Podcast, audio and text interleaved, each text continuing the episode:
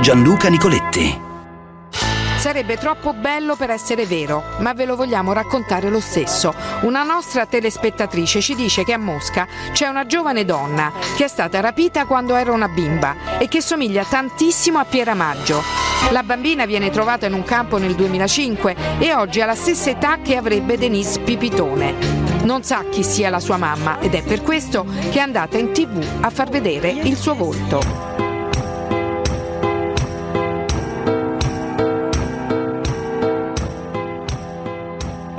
Avrete senz'altro riconosciuta Federica Sciarelli, che lancia la nuova puntata di Chi l'ha visto con un fatto clamoroso per gli appassionati di questa trasmissione. Una donna in Russia, l'età corrisponderebbe, potrebbe essere, a seconda dell'indicazione di una telespettatrice, la bambina scomparsa 15 anni fa a Mazara del Vallo, Denise Pipitone, di cui Chi l'ha visto, che è una trasmissione che ha un suo unicum proprio nel campo della televisione italiana, ma soprattutto nel servizio pubblico. Una trasmissione che segue un filo ininterrotto, anzi forse il vero servizio pubblico che viene fatto in Rai, non essendoci corrispondenti meccanismi ufficiali così capillari, così attenti, con un pubblico così vasto di segnalatori che permettano di seguire le tracce di chi scompare. Chi scompare volontariamente se ne va per i suoi motivi, per le sue fragilità o per una decisione ben precisa, e chi scompare perché viene rapito, scompare, c'è un episodio traumatico. Questo è il caso di Denise Pipitone, una vicenda appassionante, seguita puntata dopo puntata come se fosse una fiction, anche se è la realtà. Questa bambina è veramente scomparsa verso l'ora di pranzo, mentre la famiglia preparava il pranzo, il 1 settembre 2004. Poi non se ne è saputo più nulla, salvo una segnalazione di cui poi vi parleremo.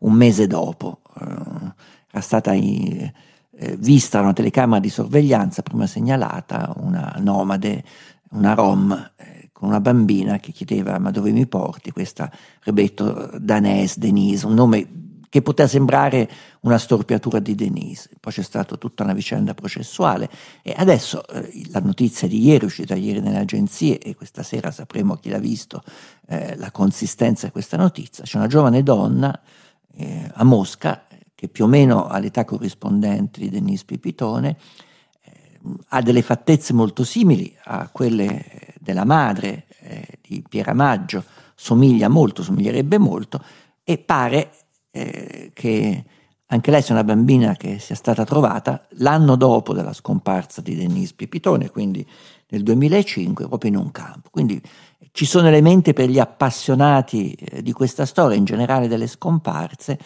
per capire se qualcosa di nuovo c'è veramente, uno dei tanti falsi allarmi. Oggi prendiamo lo spunto da questa notizia che nel suo genere rappresenta un evento clamoroso, proprio per riprendere un tema che è quello dei minori scomparsi. Chi l'ha visto tratta spesso questo problema e lo trasforma in una narrazione popolare, fruibilità televisiva, ma esistono anche organismi dello Stato dedicati appunto alla segnalazione, al tracciamento e al possibile recupero di persone scomparse. Per oggi, questa mattina, intanto invito il pubblico a telefonarci all'800 24 00 24 e dirci quanto loro hanno seguito la vicenda di Denise Pipitone. Se hanno domande da fare, avremo un autore, un corrispondente di Chi l'ha visto qui con noi per rispondere alle nostre domande, e se in realtà nella loro avventura esistenziale sono stati mai toccati o lambiti dalla scomparsa di una persona ritrovata o persona mai più ritrovata.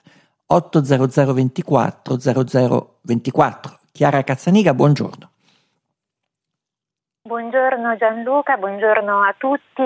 Tu stavi giustamente ricordando che Denise Pipitone è una minore scomparsa, ci sono tanti minori scomparsi e mi permetto di ricordare che oggi è l'anniversario appunto della scomparsa di due bambini, Salvatore Colletta e Mariano Farina, scomparsi da Casteldaccia 29 anni fa, avevano 15 e 13 anni e anche per questi due ragazzi, come per Denise Pipitone, come per Angela Celentano, ad oggi non si sa che fine abbiano fatto, con le rispettive famiglie che ovviamente da quasi 30 anni cercano la verità sui loro figli.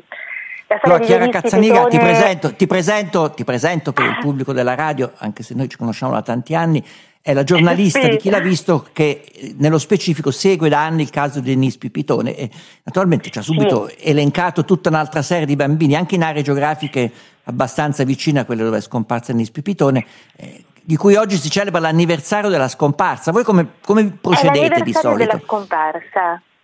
Noi allora sempre ovviamente in accordo con le famiglie, perché noi essendo servizio pubblico noi agiamo sempre accanto e per le famiglie, quindi in questi casi nelle ricorrenze, negli anniversari di sicuro sui nostri social rimettiamo foto, facciamo appelli e comunque ogni qualvolta ci sono delle novità su queste scomparse misteriose noi ovviamente ce ne occupiamo anche con il vantaggio della trasmissione televisiva, Chiara, correggimi se sbaglio, rispetto a un organismo istituzionale che segue i canali tradizionali dell'investigazione, della ricerca, analisi delle fonti, ha il grande vantaggio che mettendo una foto in televisione in un programma grande richiamo popolare chiunque può dare un contributo e dare delle segnalazioni, ma in percentuale di queste segnalazioni, questi avvisi, quanti sono poi effettivamente efficaci per tracciare una pista certa, non dico del ritrovamento ma perlomeno segnare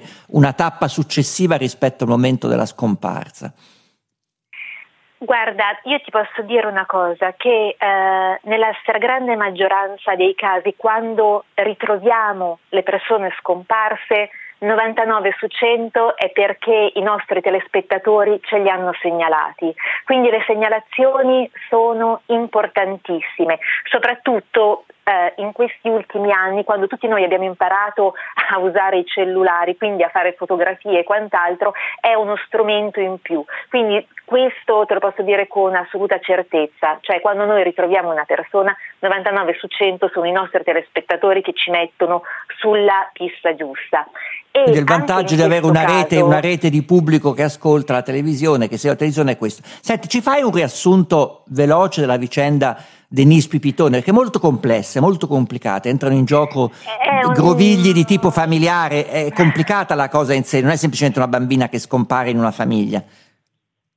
No, allora la piccola Denise Pipitone scompare il 1° settembre del 2004. La sua mamma Piera Maggio quel giorno non è a casa perché è a un corso di aggiornamento. La bimba sta giocando nel piccolo garage, insomma c'è la nonna che sta preparando da mangiare, a un certo punto la bimba vede un cuginetto che passa davanti a casa e lo segue svolta l'angolo e poi da allora non si sa più niente.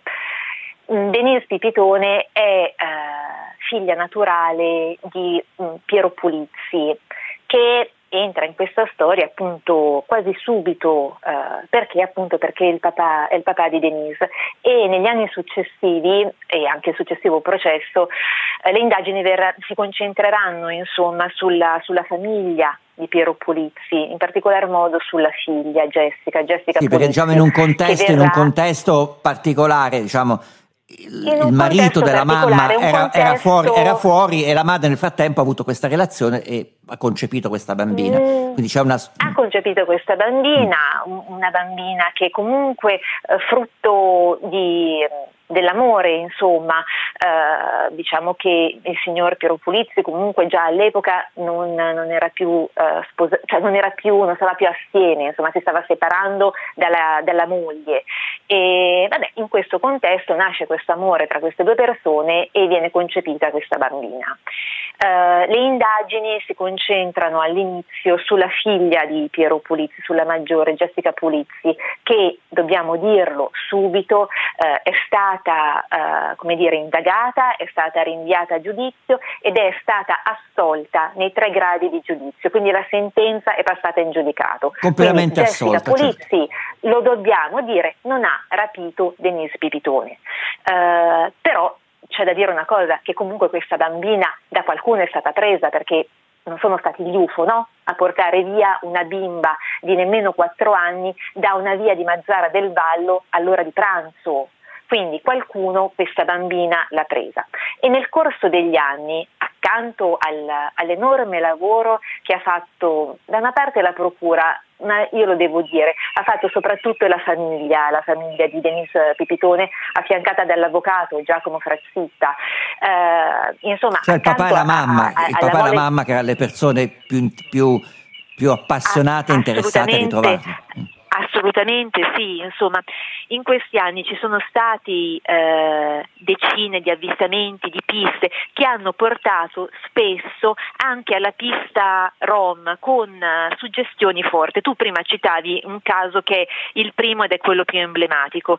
Siamo a Milano, è trascorso un mese dalla scomparsa della piccola Denise, una guardia giurata sta facendo il suo lavoro fuori da una banca, a un certo punto vede questa nomade che ha con sé una bambina che assomiglia in modo straordinario a Denise. Fortunatamente questa guardia giurata già nel 2004 aveva un cellulare che poteva fare riprese, quindi riesce a riprendere questa piccina e si sente una voce che dice Danas, e la bimba risponde dove mi porti? Allora, quella bimba assomigliava in un modo straordinario alla piccola Denise e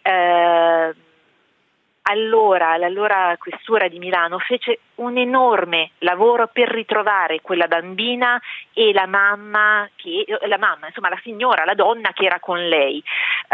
Venne fatto un censimento di tutti i campi nomadi, sia quelli che erano già censiti, sia quelli che non erano censiti a Milano. Quindi un lavoro importantissimo, un lavoro poderoso, importantissimo. E le persone, questo me lo racconta Giacomo Frazzitta, l'avvocato della famiglia, le persone che venivano trovate senza documenti e che quindi venivano rimpatriate, venivano messe su un aereo, saliva il questore chiedendo qualcuno conosce questa bambina, se qualcuno conosce questa bambina o ci dà informazioni utili può rimanere in Italia.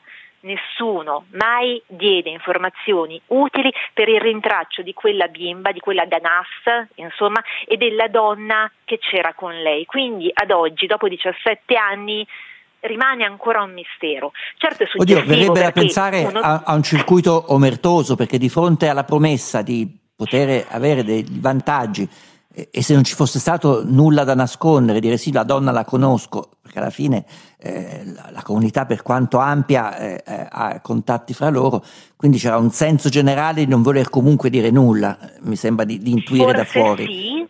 Forse sì, o forse la bambina era già stata portata all'estero, cioè la suggestione di questa storia, anche di questa storia russa, per così dire, di cui parleremo ampiamente questa sera nel corso della puntata di Chi l'ha visto, è il fatto che comunque c'è, e al di là di questa storia precisa di questa Danas, la guardia giurata che riprende insomma questa bambina, la pista rom, la pista nomade è stata seguita dagli inquirenti, perché entrano tanti altri personaggi più o meno discutibili dell'est europeo che hanno rafforzato nel corso degli anni questa pista, anche perché ricordiamo che Piera Maggio, la mamma di Denise Pipitone, non ha mai pensato che la sua bambina potesse essere stata uccisa e ha sempre detto a gran voce che era stata rapita e che era ed è viva da qualche parte, e la procura comunque da questo punto di vista le ha in un certo senso dato ragione, perché ma secondo te parla per un intuito e un istinto materno, o perché sa delle cose che in realtà non vuol dire, rispetto al fatto che comunque sia questa bambina gli è stata sottratta per una sorta di atavico senso di giustizia, non si sa, qualcosa comunque nell'ambito locale, in ambito diciamo geografico, allora, perché mi sembra strano un così grande apparato per una bambina qualsiasi. Certo, quella era l'ipotesi della procura che, ribadisco, nel senso ci sono stati 3 gradi di giudizio e sono stati 3 gradi di giudizio per rapimento, non per omicidio o occultamento, per rapimento. Dopodiché l'imputata, l'unica imputata del processo, è stata assolta per non avere commesso il fatto.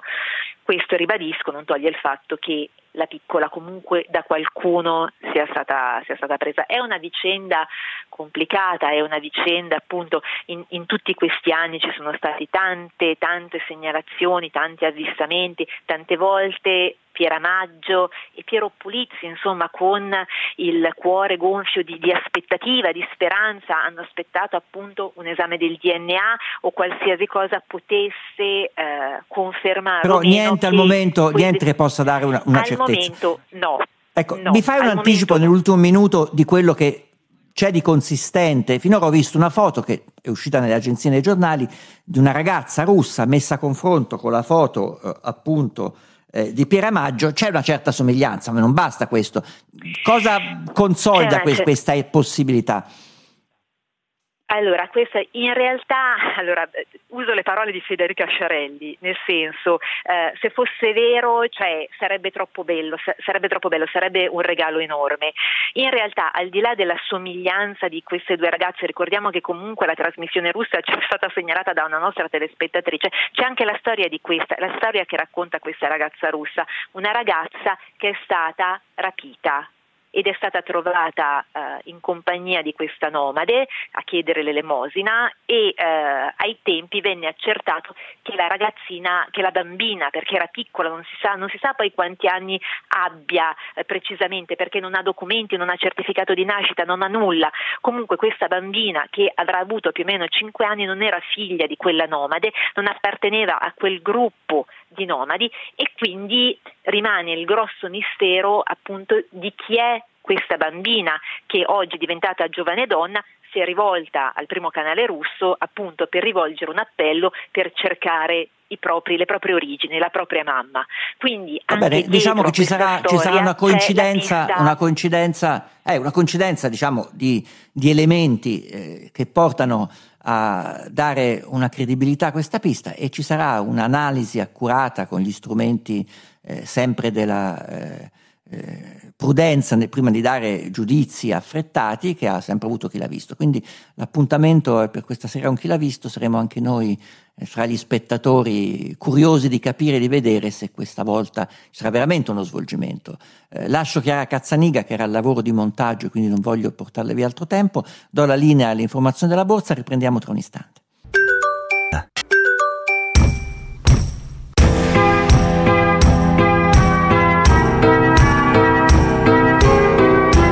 Melog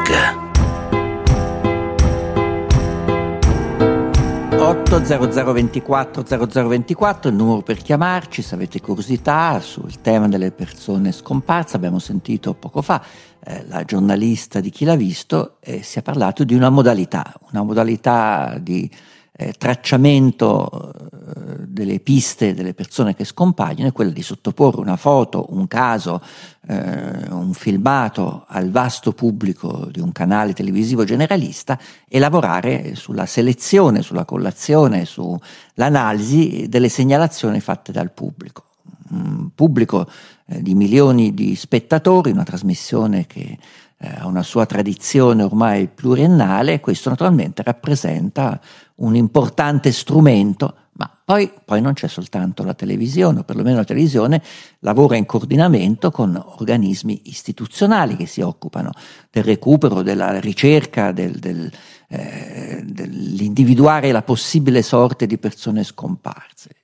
La strategia di contrasto al fenomeno delle persone scomparse in Italia è attuata dal commissario straordinario del governo e coinvolge tutte le forze dell'ordine, la magistratura, e svolge un'attività di indagine, di monitoraggio, coordinando appunto le ricerche sul territorio. Il commissario straordinario del governo per le persone scomparse è il prefetto Silvana Riccio, che abbiamo al telefono. Prefetto, buongiorno. Buongiorno a lei e a tutti gli ascoltatori. Ecco, noi abbiamo parlato e toccato il caso Denise Pipitone con l'inviata di Chi l'ha visto e diciamo che lo strumento televisivo nella sua necessità poi di costruire sempre una storia attorno a una vicenda, se no altrimenti la televisione non avrebbe la sua funzione, fosse semplicemente uno strumento di indagine, ha un grande vantaggio e allo stesso tempo un limite di giocare sulla vasta platea del pubblico, ma anche sull'emotività, sulla possibilità di false segnalazioni, di ambiguità, di tutta una serie di meccanismi. Invece voi come vi muovete? Voi muovete con strumenti, diciamo, più tradizionali e naturalmente altrettanto efficaci. Quali sono le forze in campo per monitorare, rintracciare e, diciamo, segnalare e classificare le scomparse in Italia? Le forze in campo sono tante, appartengono alle istituzioni ma anche al mondo del volontariato, della protezione civile. Tenga conto che in ogni prefettura, quindi in ogni provincia, c'è un piano per le persone scomparse che viene fatto dal prefetto, dove sono indicate, in relazione anche al territorio geografico, morfologico del territorio interessato, alle varie caratteristiche montane, marine o altro, sono indicati vari assetti geografici dove possono avvenire le scomparse e conseguentemente sono indicate le persone, le istituzioni, i corpi di polizia, di forze dell'ordine che devono intervenire per primi. Quindi è una pianificazione, diciamo così, che si fa a monte, che si aggiorna quasi annualmente, in modo tale da che tutti sappiano, in caso di scomparsa, l'attivazione di questo piano fa scattare automaticamente una serie di azioni. Però io ricordo a tutti che fondamentale è che chiunque sappia, perché la legge dice che chiunque può denunciare una scomparsa, chiunque sappia di una scomparsa faccia una denuncia il più tempestivamente possibile, perché il tempo, le prime ore sono le ore fondamentali per rintracciare una persona. Le ricerche continuano per giorni, ma è chiaro che nell'immediatezza della scomparsa ci sono più possibilità, se si interviene nell'immediatezza della scomparsa ci sono molte più possibilità di ritrovare la persona scomparsa. Adesso le faccio una confessione, dottoressa Silvana Riccio, io ho ampiamente e fortunosamente saccheggiato i vostri dati perché mi trovavo nella necessità di dover cercare delle informazioni sulle scomparse delle persone autistiche, un problema che mi tocca personalmente, e ho trovato un perfetto database in cui vengono classificate per categorie, per motivazione di scomparsa le persone, quindi ho potuto mettere insieme i dati delle persone con disabilità psichica scomparse, quelle scomparse da istituti, luoghi di cura e via dicendo, e ho trovato dei dati molto importanti. Ecco, quali sono i dati che emergono da questo vostro rapporto, per dare dei numeri rispetto alle categorie di persone scomparse? Allora, le dico subito che il 57% delle persone scomparse appartiene alla categoria dei minori, quindi è un numero molto importante. È un numero che ci desta, attenzione, che ci impone un'attenzione particolare a questo settore, anche se è un numero composto ovviamente anche dai minori stranieri non accompagnati, su cui si apre secondo me tutto un file diverso, perché è chiaro che la motivazione della scomparsa dei minori stranieri non accompagnati è probabilmente diversa, sicuramente diversa da quella della scomparsa di minori italiani, in quanto lei sa meglio di me che un minore straniero non accompagnato viene identificato tra l'altro solo attraverso il nominativo, perché non è possibile prendere le impronte digitali per i minori nel momento dello sbarco, e molti di questi hanno già, quando sbarcano, i nominativi di parenti, di amici che si trovano nel nord Europa, e quindi l'Italia, diciamo così, è un paese di passaggio per loro per raggiungere altre sedi che sono in altri paesi europei. Purtroppo una percentuale anche di questi minori stranieri non accompagnati, siccome sono assistiti, accolti in case, in strutture, in centri di accoglienza, dove non c'è l'obbligo, ovviamente essendo liberi di stare sempre nel centro di accoglienza, ma sono liberi di uscire in determinate ore. Appena possono scappano. Appena possono scappano. La cruda realtà è questa. Cioè. Se gli va bene raggiungono parenti e amici, altrimenti in alcuni casi purtroppo ci sono anche le situazioni in cui vanno un po' a riempire la manovalanza di un certo tipo di criminalità. Li vediamo molte volte come ai semafori, no? Come lavapietri, li vediamo, cioè, vanno ad alimentare delle sacche di occupazione della malavita minore, certo.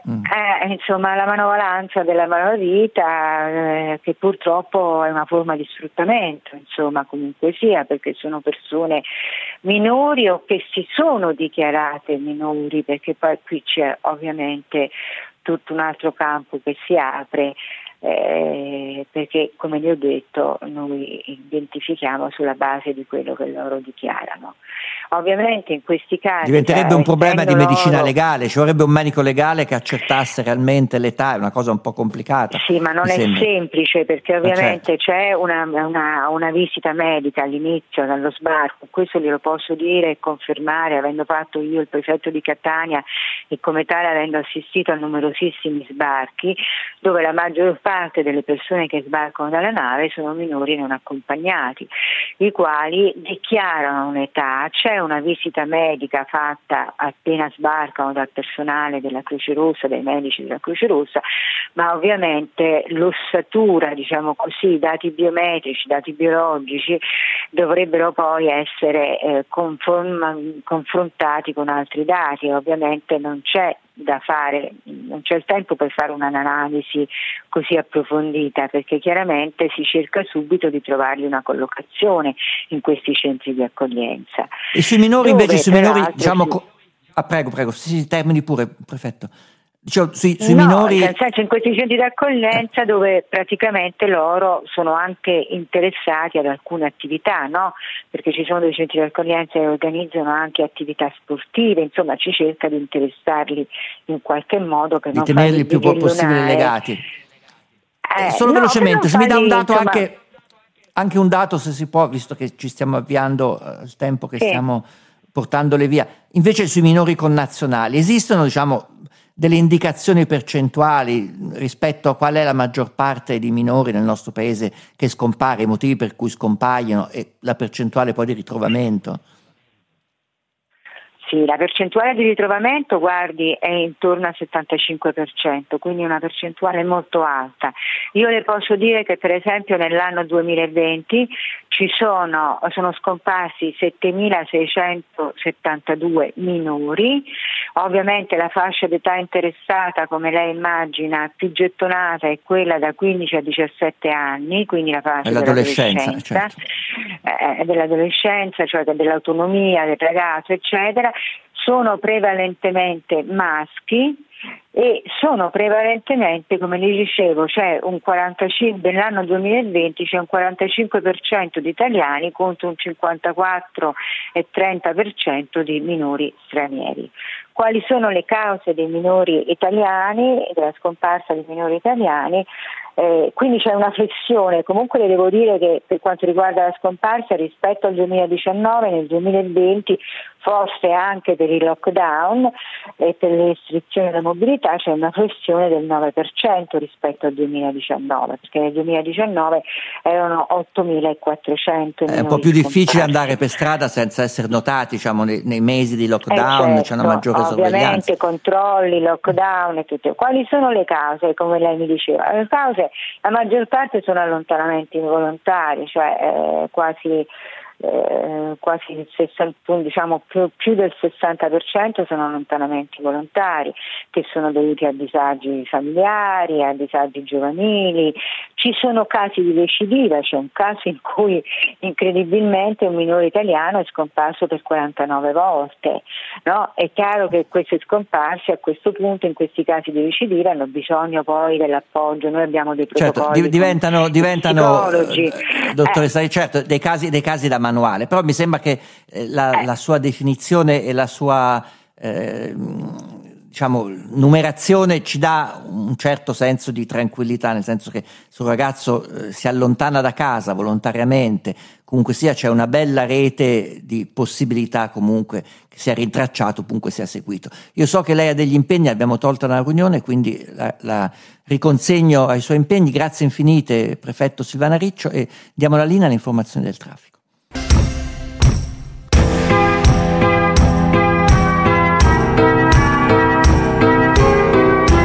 Melog 800 24 00 24, continua a dare il numero di telefono, anche se oggi è una trasmissione più da ascoltare. Stiamo dando dati, stiamo cercando di circoscrivere un fenomeno, quello della scomparsa soprattutto dei minori nel nostro paese. Abbiamo sentito la trasmissione televisiva che storicamente si occupa di questo problema da più tempo. Abbiamo sentito il prefetto Silvana Riccio, che è della commissione straordinaria del governo per le persone scomparse. Adesso sentiamo un terzo punto nella catena della possibilità di ritrovamento, che è fondamentale, è importante. Queste tre realtà che noi oggi abbiamo sentito lavorano spesso, anzi quasi sempre, all'unisono e si coordinano per la ricerca delle persone. Annalisa Loconsole, buongiorno. Buongiorno a voi e grazie dell'invito. Annalisa Loconsole è vicepresidente nazionale di Penelope Italia, che è l'associazione nazionale dei familiari delle persone scomparse. I familiari, naturalmente, della gente che scompare, non è che aspettano soltanto che qualcuno dia loro risposta, ma si sono in qualche maniera associati e si scambiano fra loro informazioni. Ecco, voi in questa sorta di meccanismo che stiamo cercando di ricomporre, qual è la vostra parte rispetto all'organismo istituzionale, il commissariato straordinario per le persone scomparse, la trasmissione televisiva di grande visibilità che mette online, mette a disposizione di tutti le foto, le informazioni? Qual è il vostro ruolo in questa catena? Allora, in questa catena noi siamo coloro che appunto prendono i contatti con le famiglie e quindi naturalmente monitoriamo quelle che sono le attività di ricerca, le attività che vengono messe in piedi dalle istituzioni, e quindi poi facciamo anche, proponiamo suggerimenti è a livello legislativo ma anche operativo alle istituzioni, anche proprio all'ufficio del commissario. Non a caso quell'ufficio nasce proprio per iniziativa proprio delle famiglie di Penelope Italia, che si sono riunite già dal 2002 e la legge è solamente del 2011 poi, del 2012 correggo. E quindi di conseguenza ce n'è voluto tempo per poter, organizzare, rendere organica una ricerca. C'è ancora tanto da fare. Per quanto riguarda i minori, posso dire che i minori è un numero stratosferico qua in Italia, un numero che desta una grande preoccupazione. E non a caso anche noi di Penelope proprio l'anno scorso, nell'occasione della giornata internazionale dei minori scomparsi, abbiamo proposto in un webinar pubblico sulle pagine Facebook la identificazione idiometrica soprattutto per i minori stranieri non accompagnati. È il problema che aveva segnalato il prefetto Silvana Riccio, che è un problema nel problema in sé. Certo. Ora è chiaro che il discorso della privacy, ma noi cercheremo anche di avere una risposta dal tutore della privacy in questo senso, perché se lo Stato si fa tutore di questi minori non può neanche, non avere più contezza di loro nel momento in cui scappano, sia pure volontariamente, dalle comunità. Diciamo, in nome della tutela della privacy non si può limitare la possibilità di rintracciarli attraverso la diffusione di immagini. Questo è il senso, se non sbaglio. Sì, però nello stesso tempo alla fine se vogliamo trovarli qualcuno deve vedere la loro faccia. Buon padre di famiglia, certo. Beh, sì, ma mi sembra un problema che andrebbe superato. Non posso vedere facce oscurate di un minore scomparso che nessuno lo riconosca. Oltretutto c'è un dato di fatto. Questi minori, allora, per ciò che riguarda i minori italiani, noi abbiamo delle famiglie e anche là devo dire che ci sono, a noi arrivano le schede perché collaboriamo con le istituzioni, d'accordo?